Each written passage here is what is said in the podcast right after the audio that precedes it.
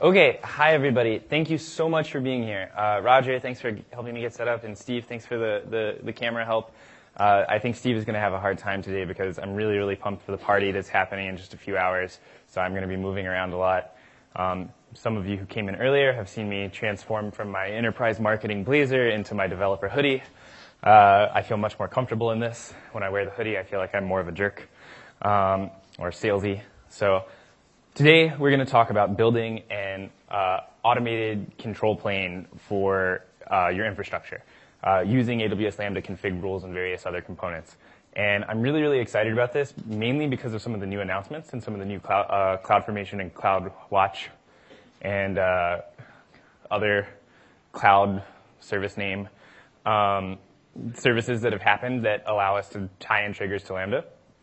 Uh, but before we even get started, could everybody, you know, how has reInvent been so far? If you could just let out a cheer so that the audience online can hear this later, just like, how great has it been? Great? Fantastic. Thank you. So, it's been great for me. I've met a ton of really amazing customers. I've seen some truly, truly amazing stuff that all of you have built, and I'm really impressed. Like, uh, I, have been at AWS twice now. I've, I've quit and come back twice. So, um, uh, it's really cool to, to, to be here and, and be an employee again instead of a customer because it's always really impressive to see what you guys build. So my name is Randall Hunt, and if you follow me on Twitter, you're going to see an example of automated control plane. Um, uh, I previously worked at NASA, and before that, or before I worked at Amazon again, I worked at SpaceX, um, and I did a startup in between where I lost a lot of money. Um, and I would strongly encourage you guys to email me. So my email is public, it's everywhere. You can reach out to me anytime. I have kind of a direct line to all of the product managers on all the various teams. Uh, and I, I, promise you, every piece of feedback that I get, even if I don't respond because I get something like 300 emails a day, uh, I will take that piece of email that you send me with, with some and turn it and discern it into some sort of piece of actionable feedback, and I will get that to you. That was a lot of words that kind of just came flying out. I will get that back to those service teams, and I will make sure that they can take an action on it. So I strongly encourage me, whatever, I strongly encourage you, whatever problem or request you have to reach out to me. Uh, and Twitter is a great way to get in touch with me as well. Um, I really like this Cloud Ninja thing. Um, this is a, a, picture of my badge photo. The, the reason that it looks like I am insane uh, is because they told me what my username was going to be right before they took the photo, and my username was going to be Junior Hunt Junior. Uh, and I just burst into laughter, and then I decided, I'll keep this photo. For those of you who have never seen Andrew Jassy's photo uh, on his badge, it is equally absurd. So what are we going to talk about today? There's one item on this agenda that we are going to talk about that is not. Um, are these the updated slides that we're running? Okay. Well, there's one thing on the agenda uh, that we'll talk about, which is CloudFormation uh, and using Lambda functions as sort of an await notify handle for um, that uh, that portion of CloudFormation because I think it's really great as a bootstrapping action. But otherwise, what I'm going to do is I'm going to give a very brief overview of Lambda. I'm going to talk about why automate. Um, I don't really think why automate has a very long answer. I think it's pretty short. The answer is yes. It's not, you know, should you automate? Yes. Why? Yes. Uh, why Lambda for automation? Um, that has a much longer answer. Um, I know everybody is, is uh, experimenting with a lot of different clouds, a lot of different providers, a lot of different stuff. Um, and I think that there is a huge opportunity to leverage Lambda where your ops team doesn't fall short, but where your ops team is just tired and lonely and they don't want to be sitting in the network operations control center anymore and they just want to be like at home relaxing. That's where I think Lambda can come in and, and kind of relieve some of that stress. So event-driven policy enforcement is something that uh, I don't care about. Um, and the reason that I don't care about it is that I don't work at an ITAR company anymore. Previously, I worked at this company called SpaceX, which had to deal with this thing called ITAR, which means we, we had to make sure that every instance we spun up, every, everything that we did within AWS had to have, you know, specific control paradigms and um, specific policy enforcements. Uh, and there, there, are other words that I'm supposed to use there, but my vocabulary is lacking today. So using Lambda as an infrastructure control plane is a very powerful uh, way of accomplishing those compliance goals. So if you need to maintain FedRAMP or uh, PCI or HIPAA or myriad whatever certifications you need to operate your business, whether you're a startup or an enterprise. Lambda is one of the easiest ways to get that done, and I strongly encourage you to pursue this after my presentation is done. Um, and then we'll go over some best practices. The best practices are basically like log everything. I mean, that's obvious. So, okay, uh, owning servers. We all know that owning servers sucks. Um, I have been on call. I have been on stage before, and I have gotten paged, and I have had to quit uh, my job. No, I've had to quit um, my presentation and go and deal with a production service outage and then come back and finish my presentation. Being on call and owning your own servers and dealing with all of this infrastructure is a huge pain, and I'm really, really tired of it, which is why I'm a huge fan of serverless. So what serverless allows you to do is it allows you to get paged for different reasons. Um, I'm glad you guys like the deadpan. So, uh, what serverless allows you to do is it removes a lot of the common issues that go wrong with servers, uh, and it puts that undifferentiated heavy lifting on us, on Amazon. It makes it our fault, um, which is a great problem uh, for, for not me. Um, and, and I think that's very powerful. And one of the things that really compels me uh, along this serverless paradigm is Lambda in particular. And I'll talk more about that later because otherwise the presentation will be too short and I'll just speak extemporaneously and you guys will get really bored. Um, but one of the, my favorite things about Lambda is the fact that code is really all you need. Has, has anybody tried to build a Python package and ship it up to Lambda like an update? Anybody use Python on Lambda? Okay, so I have this Twitter bot, um, if you follow me on Twitter, that responds. Um, and one of the like major pain points is I actually have to, you know, add in the Twitter library and zip it up, and it, you know I have a little shell script to do all that. Uh, but that's a huge pain. So something that was released today was called Code Build. There's a whole suite of CodeStar services that we have, and I think it's really really cool with Code Build now. If I want to build a package, if I want to build a Lambda package, everything that I need to do can happen within code commit, code pipelines, and code build. Um, so I have my, my code in code commit, and I modify it and I add a new library in the requirements.txt, for instance. So then code build goes and builds that artifact that I want to upload into Lambda, and then it actually uploads it into Lambda. And then I can maintain various versions of my Lambda functions. I can roll back if I need to. It's a really powerful paradigm, and I think it's really great. Uh, but if you don't need any libraries, um, you can get a lot done pretty darn easily. Uh, and it's, it's so um, inspiring is too nerdy, but um, it, it's really, really awesome to, to be able, that's still nerdy, but it's really, really awesome to be able to open up the Lambda console and type in import Boto and start doing things within my infrastructure or uh, having an API gateway and having Lambda functions respond to the, the calls out to those functions and uh, being able to inherit via IAM roles. I'll talk all about that later. All of, all of these different things uh, are enabling, in my opinion, a paradigm shift in computing.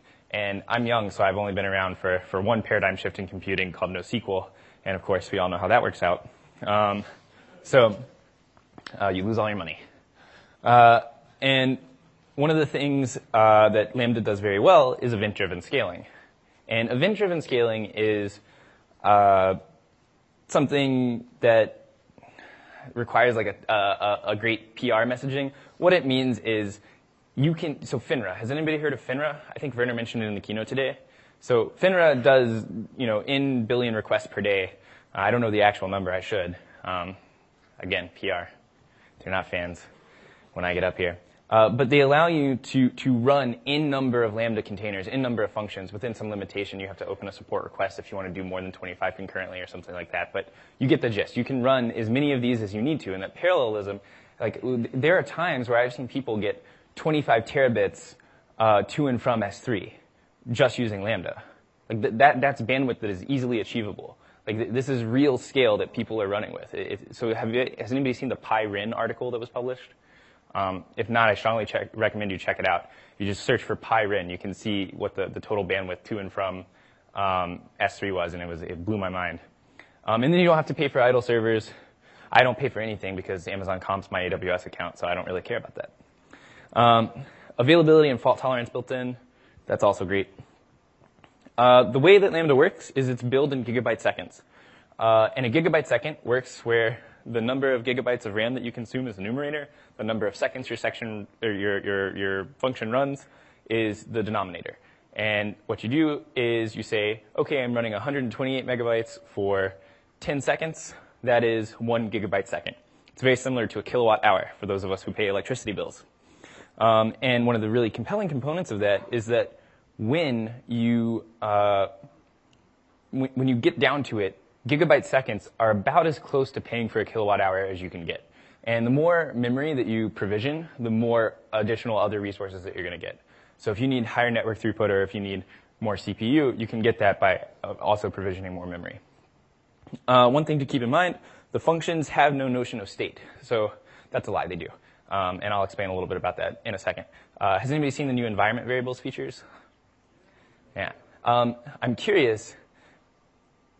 I'm not going to talk about that because I don't know if it's released yet, but I'll, I'll check in the console in just a second. Um, anyway, uh, the environment variables feature is really great. We we have a ton of ability to to pass state in just in time to that function, um, and we have something called container reuse within Lambda. And what it does is it says all, all this preamble, all of this initialization that is happening every time I want to run something. I don't care about that. I don't I don't need to execute that every time. What I'm what I'm interested in executing is the the lambda handler function. The in, in, Python, it's you know whatever you call it, whatever the invocation is, and you get something. You get passed in the event, and you get passed in the context, and you can perform operations on those. Same in JavaScript, same in Node. Uh, and you can persist state out to CloudWatch. You can persist state out to DynamoDB, to S3, to Elasticache, uh, whatever you feel like doing. So the other really compelling component to Lambda is IAM. Uh, and people are always like, oh yeah, IAM rules. We use JSON and we can talk to things and we can create permissions. Great. One thing that most people don't realize, and I always like to mention this because I feel like it's always overlooked, um, you can actually take a web federated identity or a SAML auth or, or, or, or some LDAP auth and like persist that into your IAM role.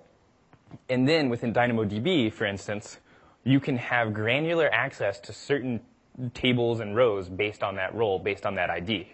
So, uh, let's say, for instance, I have a mobile app uh, and I have somebody logging in, and I only want them to be able to access their information.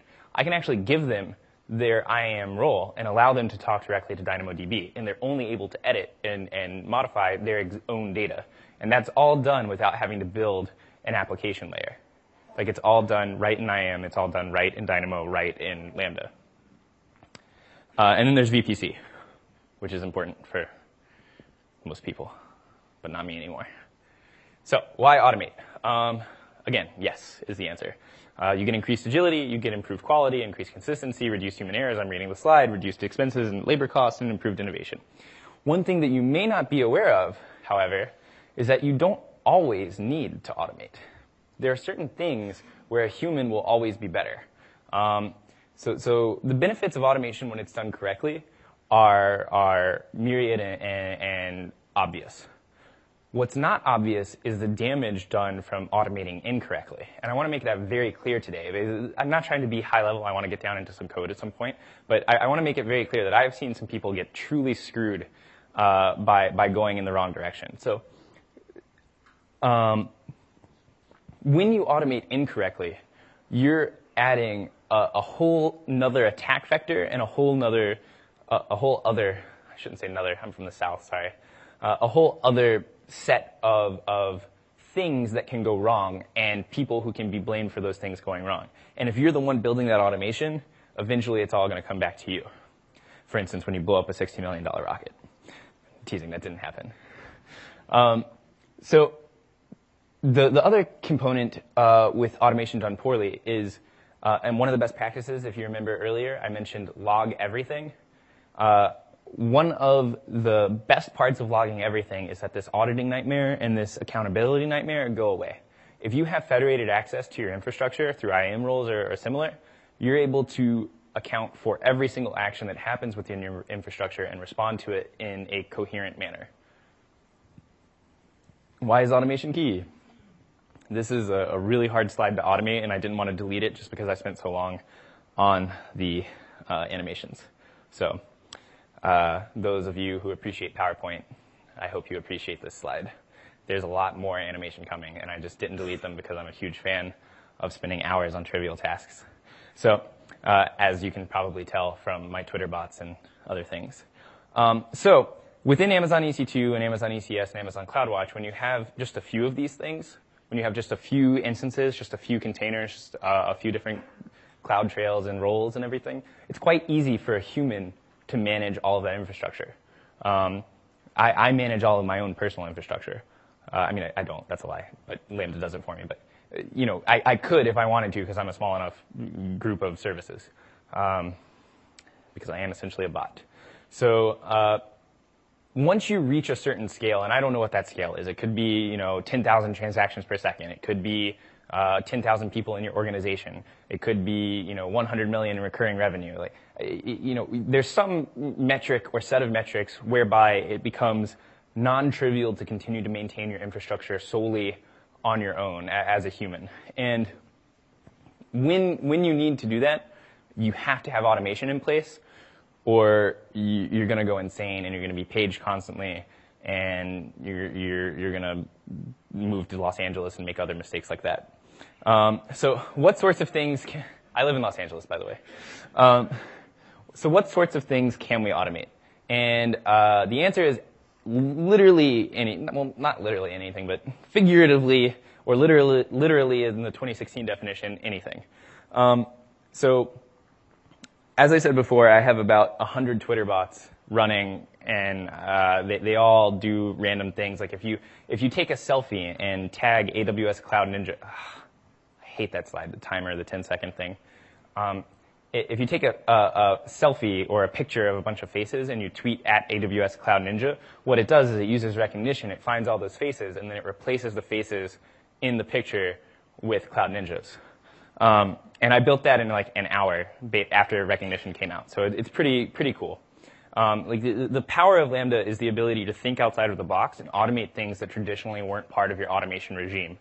Um, and whether that's an Alexa skill, I don't know why you would need that within your corporate infrastructure, but some people like having someone to talk to when they're in the network operations control center. Um, you have Amazon API Gateway or IoT. The IoT and Greengrass sections, there, there's a ton of really exciting stuff happening around that, especially with regard to Lambda. Um, and, and, I believe, you know, you're going to continue to see this paradigm coming from AWS, uh, in my opinion uh, which is definitely not the official word of AWS. I think you'll keep seeing compute move further and further to the edge, uh, and some sort of eventual consistency paradigm being persisted. Um, and, and, I believe that is a, an incredibly powerful paradigm for the world, not just for AWS. But I'm getting off topic. So why Lambda for automation? Lambda is invoked in two different ways. You have a synchronous invocation where you wait for the response, and you have an invoke async, which is an asynchronous invocation where you don't care what happens. Um, now, one of the things that we, we need to do within security and infrastructure control is we have to have both proactive and reactive controls because no matter how much proactive stuff you do, somebody still copies all of the, the corporate data onto iCloud and, and uh, then, you know, uh, they leave their iPhone in a bar unlocked and somebody's like, oh, this is what you're planning. Um, uh, there's always going to be human error be- until we get replaced. Uh, and I, for one, welcome our new robot overlords. But until that happens, there will always be human error. And you need to have some form of reactive uh, policy control and, and enforcement as well. So while uh, I will talk a lot about uh, reactive control, this is not enough. You have to have proactive control too. So benefits of automation with AWS Lambda, we already covered what Lambda is. You guys all know about it. You're all in an expert session. Skip. This is what I just said. I forgot I had a slide about it. So, uh, the various sources that we have. We have S3, DynamoDB, Kinesis, Cognito, and Cognito, as you remember, um, is uh, if you if you've seen the user, you have to remember to press back because when I made these slides, I had a 10 second timer, and if you go through rehearsed timings in the slideshow, it re- remembers how long you spent on each time, and it's going to keep doing that. I'm sorry. I'll just speak from the next slide, but what happens is you, uh, you have all these different event sources. And what you can do is you can use those. CloudFormation in particular is really interesting because you can use that as a bootstrapping action, but also CloudWatch and config rules. So has anybody used config rules already? So for the benefit of any uh, live stream later or any, any YouTube audience, uh, that was 100% of the audience. Um, everyone here has used config rules. So for those of you who haven't used config rules, uh, I'd strongly urge you to check it out. Um, I think it is a really, really powerful component of the AWS infrastructure. Um, you have you, who uses Chef or Puppet or something like that? That really was 100% of the audience. So with Chef and Puppet, you, are able to reduce homogene- uh, heterogeneity within your, your, your infrastructure, and your, it lets you treat a lot of your infrastructure as a, as a, a herd instead of uh, what is it, cattle not pets, but Werner used something else today, and I don't remember what it was, but it was herd. Um, and when you do that, what you're, you're saying is, you know, while I have this level of, of reduction of heterogeneity within my clusters and within my, my infrastructure, that's great. I want to I want to keep that around. But there's some things that, that Chef and Puppet and Ansible and SaltStack and you know yet another configuration manager don't uh, appropriately deal with. And sometimes you have to define very complex rules uh, like tagging or you know this has to be billed to this cost center and there, it must be tagged in this way so that it is billed to that cost center or uh, it has to be within this security group it has to have this elastic IP attached. I mean, there, there, are hundreds of thousands of different variations, and it's whatever your company needs. Um, you, you have to have some of that stuff done within AWS or as a cron job or something running because it doesn't work within Chef or Puppet because it's just not enforceable um, unless you're really good at Ruby. Um, so event-driven policy enforcement is incredibly powerful.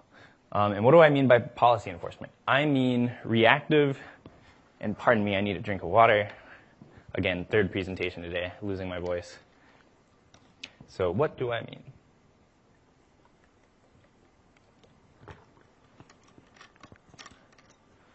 I wonder if I poured all the water on the computer if I would have to keep going. So what do I mean? I mean you have the freedom to define whatever is appropriate for your business. So all of you guys are customers, all, I hope, or potential customers or want to be customers. Otherwise, we're hiring. Uh, and, and you all have custom businesses. You all have unique needs. You know, the, the, the longer you're in business, the more you find, hey, just because this has been done before doesn't mean it's been done the way that I need it to be done. Your, your business is unique and you have certain things that you need to enforce that other people don't. And at Amazon, what we want to do is we want to provide a primitive for you to build whatever policy enforcement control chain you need to build. So, how do you do this? You have config rules, as I already talked about. You have CloudWatch and you have CloudTrail. Who has CloudTrail turned on in their AWS account right now? Everyone who doesn't have their hands up, the next thing you do when you go back to your hotel room, before you get ready for the party and change into your bedazzled hoodie and uh, your your sequin cowboy hat and you know whatever else it is you need to get into your party gear, what I want you to do is I want you to open up your laptop and I want you to go into the AWS console and I want you to enable CloudTrail because CloudTrail is absolutely vital. Uh, unless you know you're just you, and then you already know all the API calls you're making. Uh, but it is absolutely vital for having some sort of accountability and idea of what is happening within your infrastructure. What CloudTrail does is it logs every single API access uh, and the action and the result of those API accesses uh, in uh, CloudWatch, and then you can go and you can create re- uh, actions that respond to those API actions and config rules are how you do that. so let's start with config rules. Um, one of the config rules that I have is that every single one of my instances has to have some form of profanity in it, um, in the tag name. Uh, and if I create an instance and it doesn't have some form of profanity uh, in, in German, English, or French um, in the instance name, it is non-compliant with my rules. One of the other rules that I have is that it has to have a second tag, which is also something I'm using. Um, and as, say it's like a cost center, for instance. And if it doesn't comply with those rules, perhaps I need to take some sort of action. And I can see with the configuration history how long it's been out of compliance, how many different you know, changes have happened within my infrastructure from day to day. And this is all already built into the AWS console. Have you guys seen this before? Okay, 50% of the audience will say it. So all of this stuff uh, works. So check tags, I'm compliant. I'm, I'm rude enough that my instances are, are being appropriately uh, uh, loud so that anybody who hacks into my account will just be flabbergasted and immediately close their laptop and go away.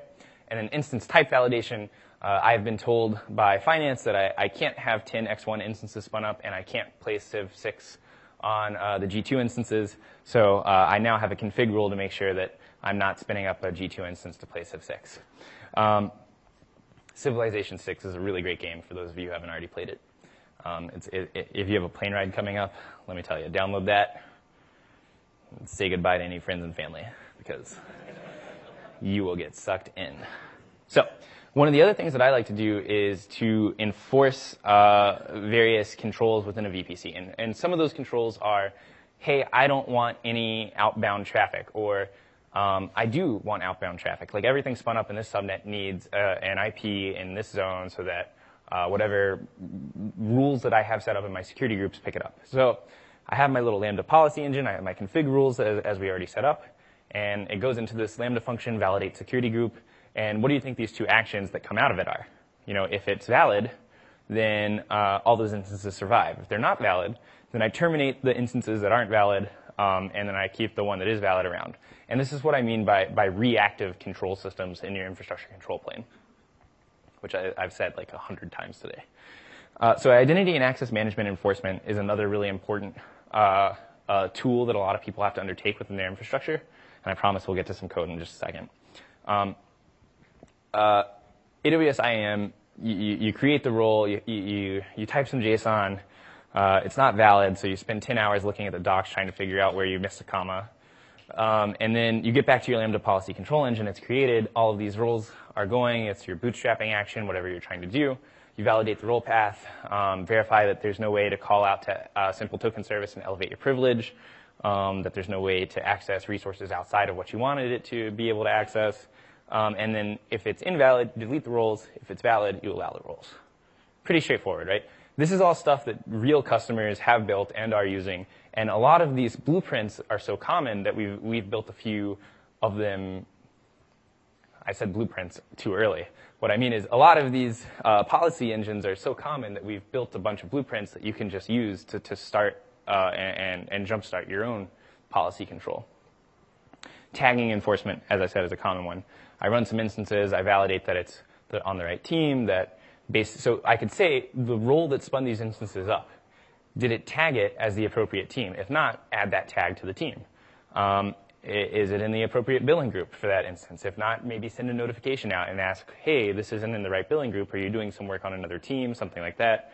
Um, and validate that it's in the right environment. So if it's in production, uh, is it tagged that way? Is it in dev? Is it tagged that way? Is it in the right VPC for production, dev, stage? I can do all of this and I can make changes or I can send notifications, whichever works better for my organization. And now we'll, we'll give a quick demo. and I, I apologize, my voice is just gone. And I, I, was really hoping to, there we go. I was really hoping to be screaming at the party tonight. Um, but I don't think that's going to happen because it's just going to sound pretty shrill. So, can you guys see that?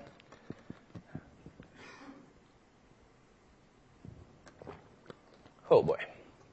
So this is the config rules um, console.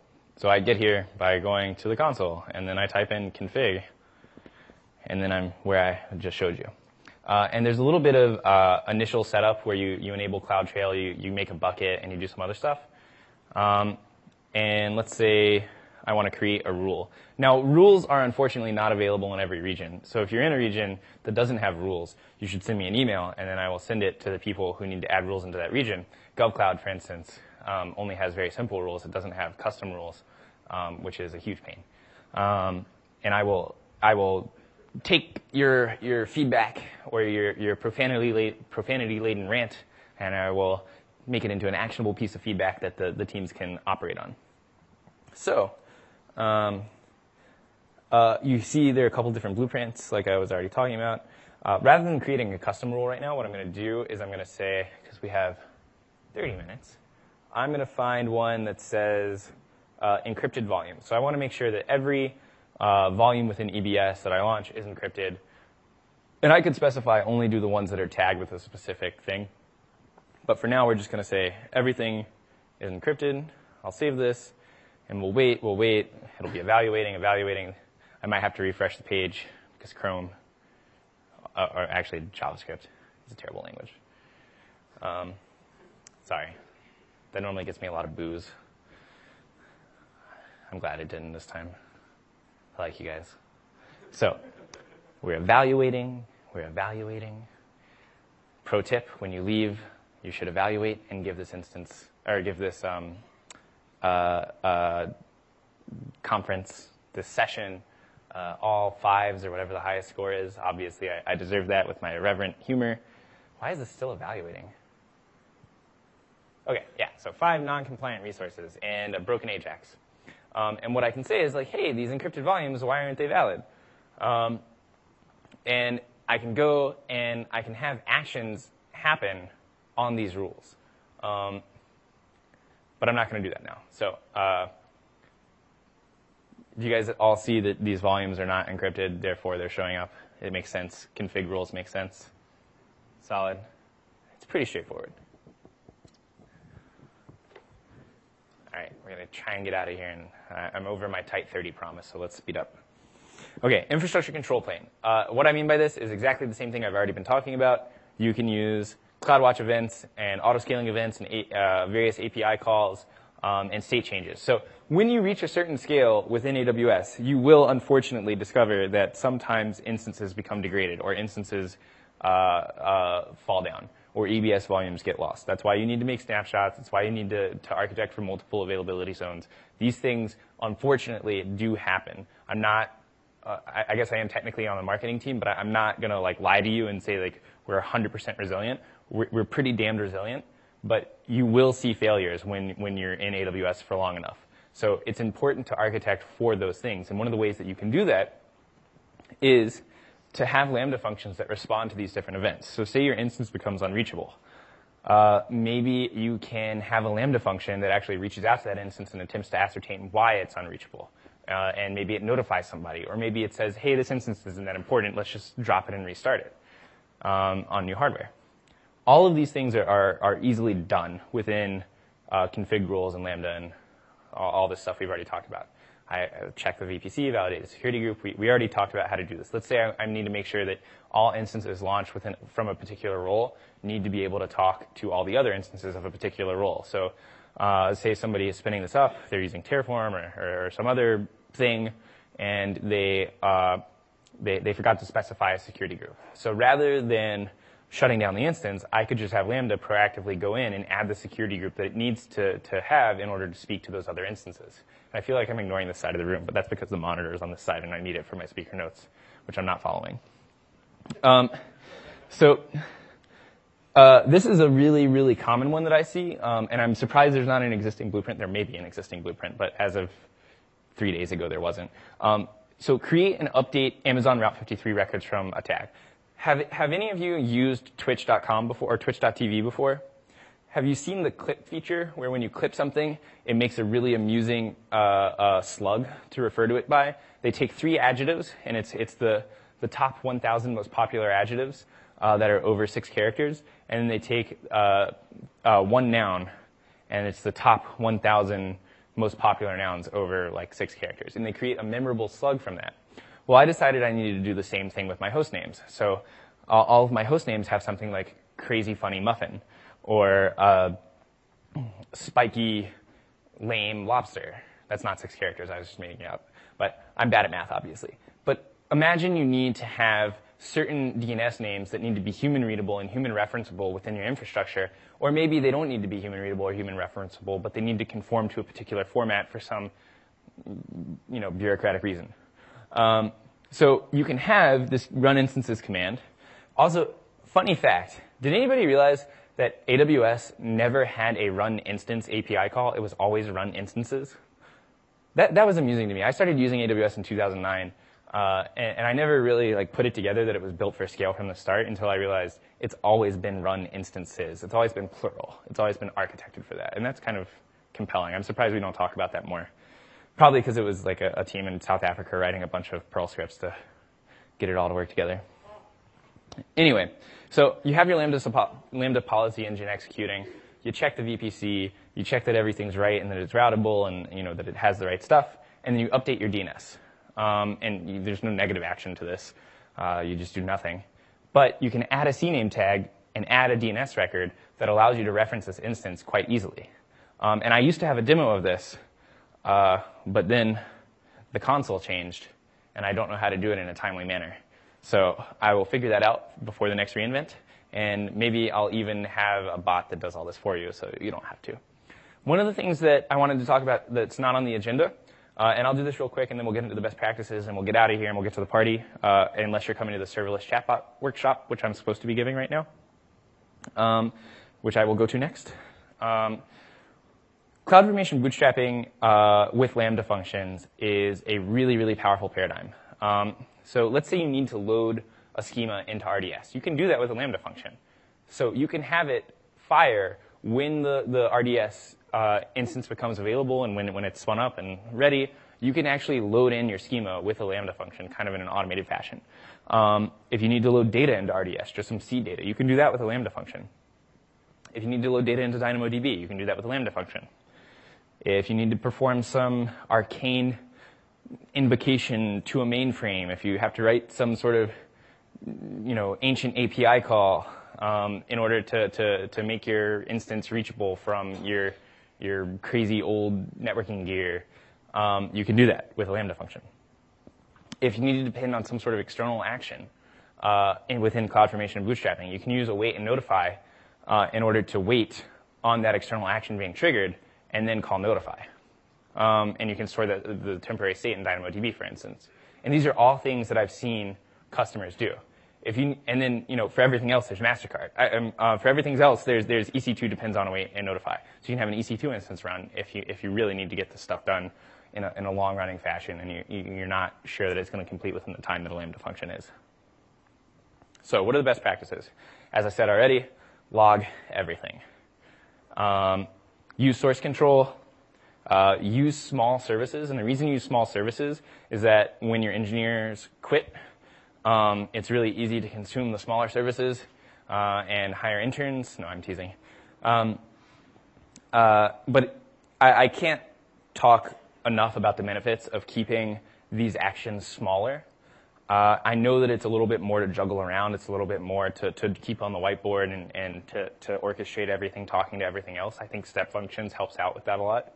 But keeping these in manageable sections makes working with it so much easier. If you have a Lambda function that's going over, you know, a thousand lines, I think you're going wrong somewhere. Um, my Lambda function, which is a Twitter bot, uh, I believe in if-driven development, so it has an if statement that's about 500 lines long. Um, that's the only exception to this rule, okay? So I strongly encourage you to version your Lambda functions. I strongly encourage you to use source control uh, and then report failures. So make sure you have a means. Uh, Amazon X-Ray is a great way of uh, following up on these failures and understanding why they're happening. What, what is the input that causes this? Um, a lot of times, uh, people hook up Lambda to Kinesis streams or to DynamoDB streams, which are the same thing, um, and they don't realize that the reason they're getting a failure is that they had this initial malformed input, uh, and it's being retried. So, so that, that, that state doesn't get cleared until you actually clear it manually or until you remove the trigger and re-add it. So that's a common bug. It's a common pain point that I see people running into with DynamoDB and Lambda, uh, or, or some sort of stream in Lambda. Uh, and if you have some means of reporting these failures and understanding them, you can understand what the input event is and what the output was. Uh, to recap, uh, think outside the box, very important. There, there's really no limit to what you can automate. Um, when, when I say there's no limit to what you can automate, huge portions of my life are automated. My, my mother will frequently text me, wonderful woman, uh, and ask, what state are you in? What country are you in? Why are you not responding? Um, and I have Lambda functions in Twilio that will send her my last Foursquare check-in and my last selfie, uh, so that she knows I'm alive. Um, and I'm glad you guys find that amusing. When she found out, she did not. Um, um, I, I have, you know, things in place if I, if I don't log in to a certain website uh, for six months, uh, and this is powered by Lambda, And if I, if I don't do something for six months, it will email all of my passwords and deepest, darkest secrets to my girlfriend and to my mom so that they can go in and take care of my affairs if the worst were to ever happen. Um, you know, you can, we're talking about infrastructure normally, but infrastructure and humans, as we learned today in Werner's keynote when we had um, the chief data scientist of US Gov, they go together. Uh, and by automating your infrastructure, what you're really automating, uh, what you're really enabling, not automating, is the ability for your ops engineers to write creative code instead of operational code. Uh, that's the wrong word. It will still be operational code. Uh, it will work.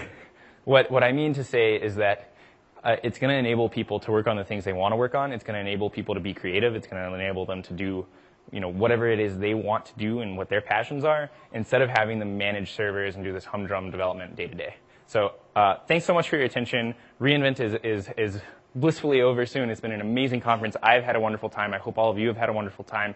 Please follow me on Twitter. You can also watch me on Twitch. I'm there live coding every Tuesday and Thursday. Uh, and then remember to complete your evaluations. Um, this was a terrible talk. I expect all ones.